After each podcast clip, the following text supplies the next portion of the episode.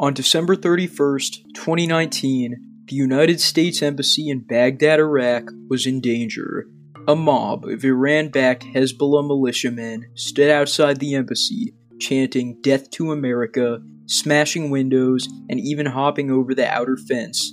While there were no deaths or injuries reported, this brief altercation would soon culminate in the assassination of Iranian General Qasem Soleimani, as well as Iran's downing of a Ukrainian passenger jet, killing all 176 on board.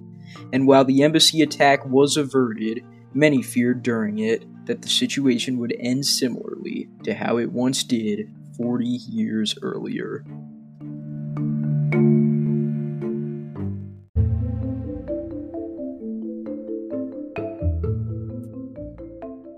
On November 4th, 1979, the United States was in the midst of a crisis. 52 American diplomats and security guards had been taken hostage at the U.S. Embassy in Tehran. Unbeknownst to them, this would not be a short siege. It would be a grueling 444 days before the U.S. severed diplomatic relations with Iran and the hostages were freed. The hostage crisis was just one result of the ongoing Iranian Revolution, which put a fundamentalist Islamic government in place in Iran. However, the revolution certainly did not come out of nowhere. It was an inevitable consequence of the events of the previous 25 years. It all really started back in the 1950s when the US and UK led one of the most impactful operations in modern history. I'm going to tell you all about it right now on Historia Obscura.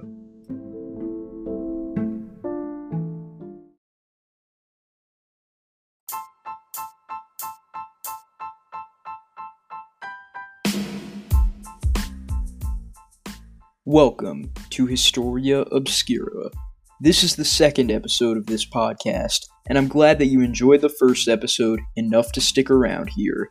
I hope you'll like this one. It's a bit less obscure than my last episode, so try to keep your ears open for anything that you might know about. One more thing make sure to stick around for a little to hear a message about the sponsor of this episode of Historia Obscura, Anchor. If you want to make your own podcast, you'll want to know everything about how to use Anchor.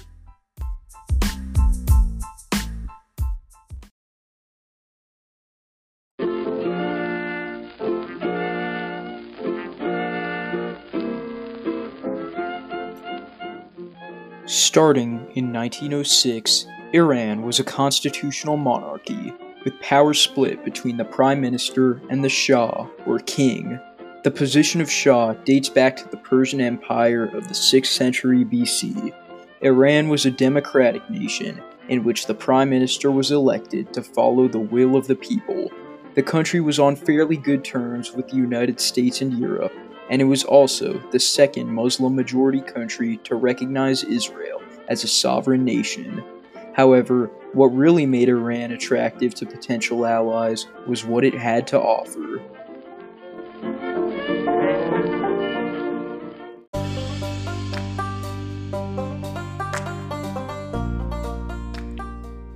The reason why much of the Middle East is so wealthy today is that most of the region basically sits atop a massive oil well.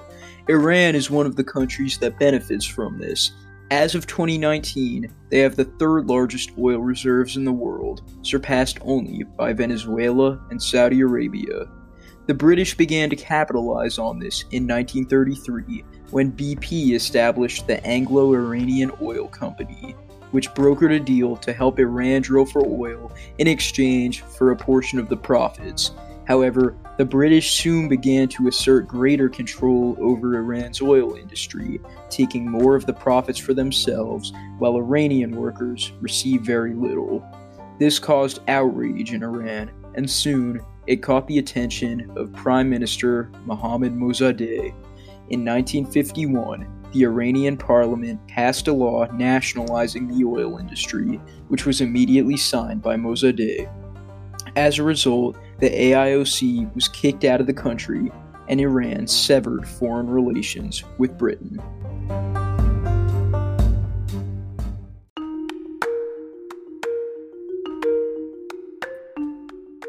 Furious at this supposed betrayal, British Prime Minister Winston Churchill brought this news to the United States, asking for help in retaking control of the Iranian oil industry. Despite this, the charismatic Mosaddegh was able to charm President Dwight Eisenhower, gaining his support, albeit without Britain's knowledge. While this was a major victory for Mosaddegh and his supporters, one crucial mishap would bring it all down when the Communist Tudeh Party, supported by the Soviet Union, proclaimed its support for Mosaddegh. Mosaddegh wasn't even a communist himself, but in the midst of the Cold War, this communist support for him became worrying for many Westerners. British Foreign Secretary Anthony Eden took advantage of this new endorsement by convincing Eisenhower that Iran was colluding with the Soviet Union. This idea finally earned Britain the American support they wanted, and the two nations began planning a coup d'etat to oust Mosaddegh. The MI6 codenamed the revolt Operation Boot. The CIA codenamed it Operation Ajax.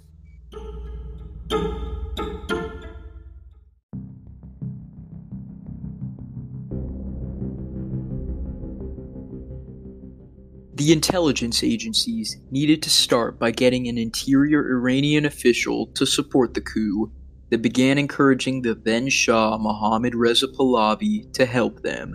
While the Shah initially resisted the Western efforts, he conceded after being convinced that he would be given substantially more power, along with $5 million. Major General Norman Schwarzkopf Sr., the former superintendent of the New Jersey State Police, played a large part in getting Pahlavi on board with the idea. The CIA and MI6 began bribing Iranians to protest against Mossadegh so as to justify their own cause. The Shah was kept in a hotel in Italy for the time being, keeping him safe from the coup. Then, on August 19, 1953, the revolt happened the army seized government buildings, proclaiming its support for the protesters. CIA Director Allen Dulles and MI6 Director John Sinclair accompanied Pahlavi on a plane back to Iran, where he would be put back into power. He appointed Fazlollah Zahedi, one of his loyalists, as prime minister. Mosaddegh, meanwhile, was arrested. He would be tried and sentenced to death for treason, but the Shah commuted his sentence to life under house arrest. Mosaddegh died on March 5, 1967.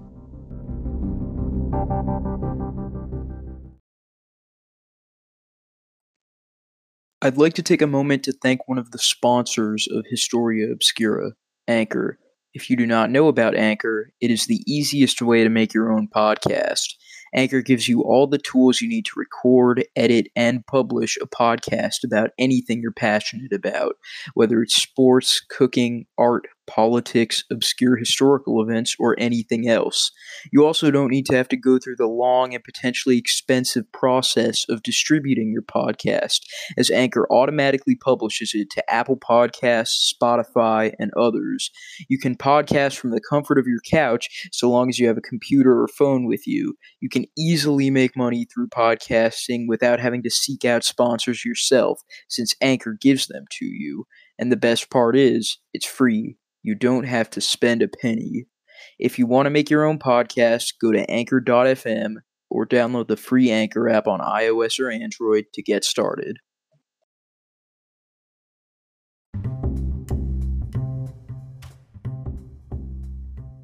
The coup was successful, and the parties involved certainly reaped the benefits. The Shah had even greater power than before, the United Kingdom had the oil revenue flowing once again, and the United States had a strategic ally in the Middle East to promote secularism and anti communism. The Shah began a series of secular reforms, much to the chagrin of fundamentalist Islamic clerics. Pahlavi's reforms were especially beneficial to Iranian women, as new laws were created to protect girls from child marriage, ensure public education for women, and give women the right to vote. These reforms still show. To this day, women make up a majority of college students in Iran. The nation's literacy rate also tripled by 1970, thanks to the Shah's wider reforms of education, and free lunches were implemented for impoverished students. In addition, the government used its oil money, as well as the aforementioned grant from the US, to buy land from wealthy feudal landlords and redistribute it to peasant families, eliminating the tenant farming system, which was essentially slavery. A national highway and public transport system was also created, bringing even more praise towards the Shah. In 1967, Pahlavi made headlines by sending a letter to King Faisal of Saudi Arabia, encouraging him to hold discos and let women wear miniskirts. The Shah became an international celebrity due to his secular reforms, as well as his enviable, lavish lifestyle.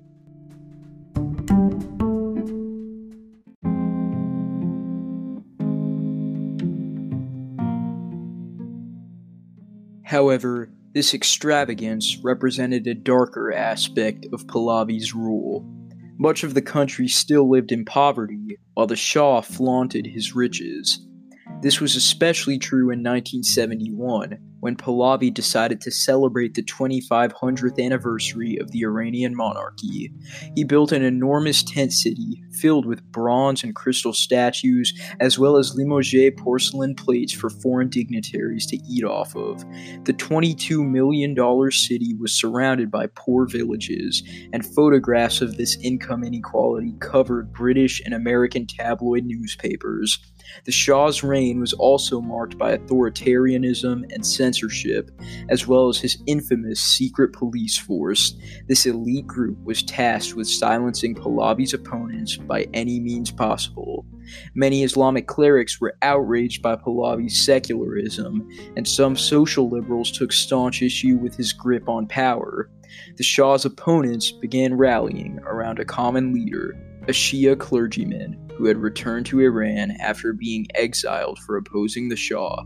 His name was Ruhollah Khomeini.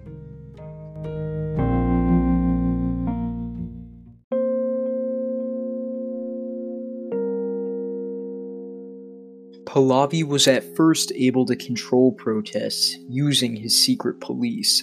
However, tensions reached a peak after a college student was killed by the police the Shah's health also began to fail him. He was diagnosed with lymphoma in 1974 and given a prognosis of six years to live. He stopped making public appearances and he didn't see himself as mentally strong enough to lead Iran anymore. Pahlavi, his wife Farah, and his 19 year old son, Crown Prince Reza, were granted asylum in Egypt by President Anwar Sadat, and on January 16th, 1979, the 2,500 year old Iranian monarchy officially ended when the Shah left Iran for the final time. The Pahlavi family would live in Egypt until the Shah's death in 1980. Farah and Reza then moved to Bethesda, Maryland, where they remain to this day, still speaking out against the new theocratic government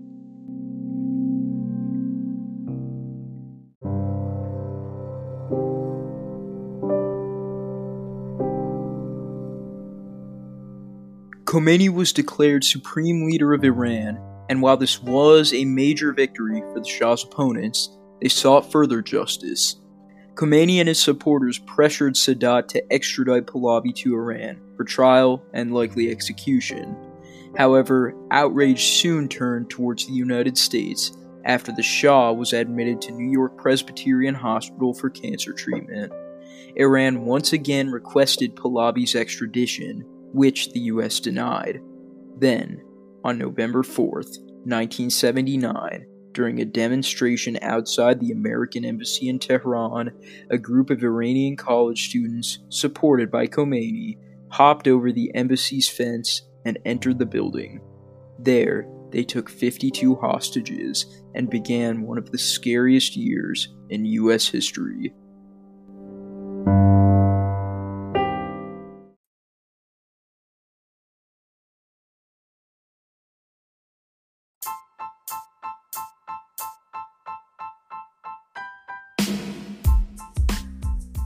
I hope you enjoyed this episode of Historia Obscura. I really wanted to connect a topic to a current event going on right now, and I think this one tied in nicely.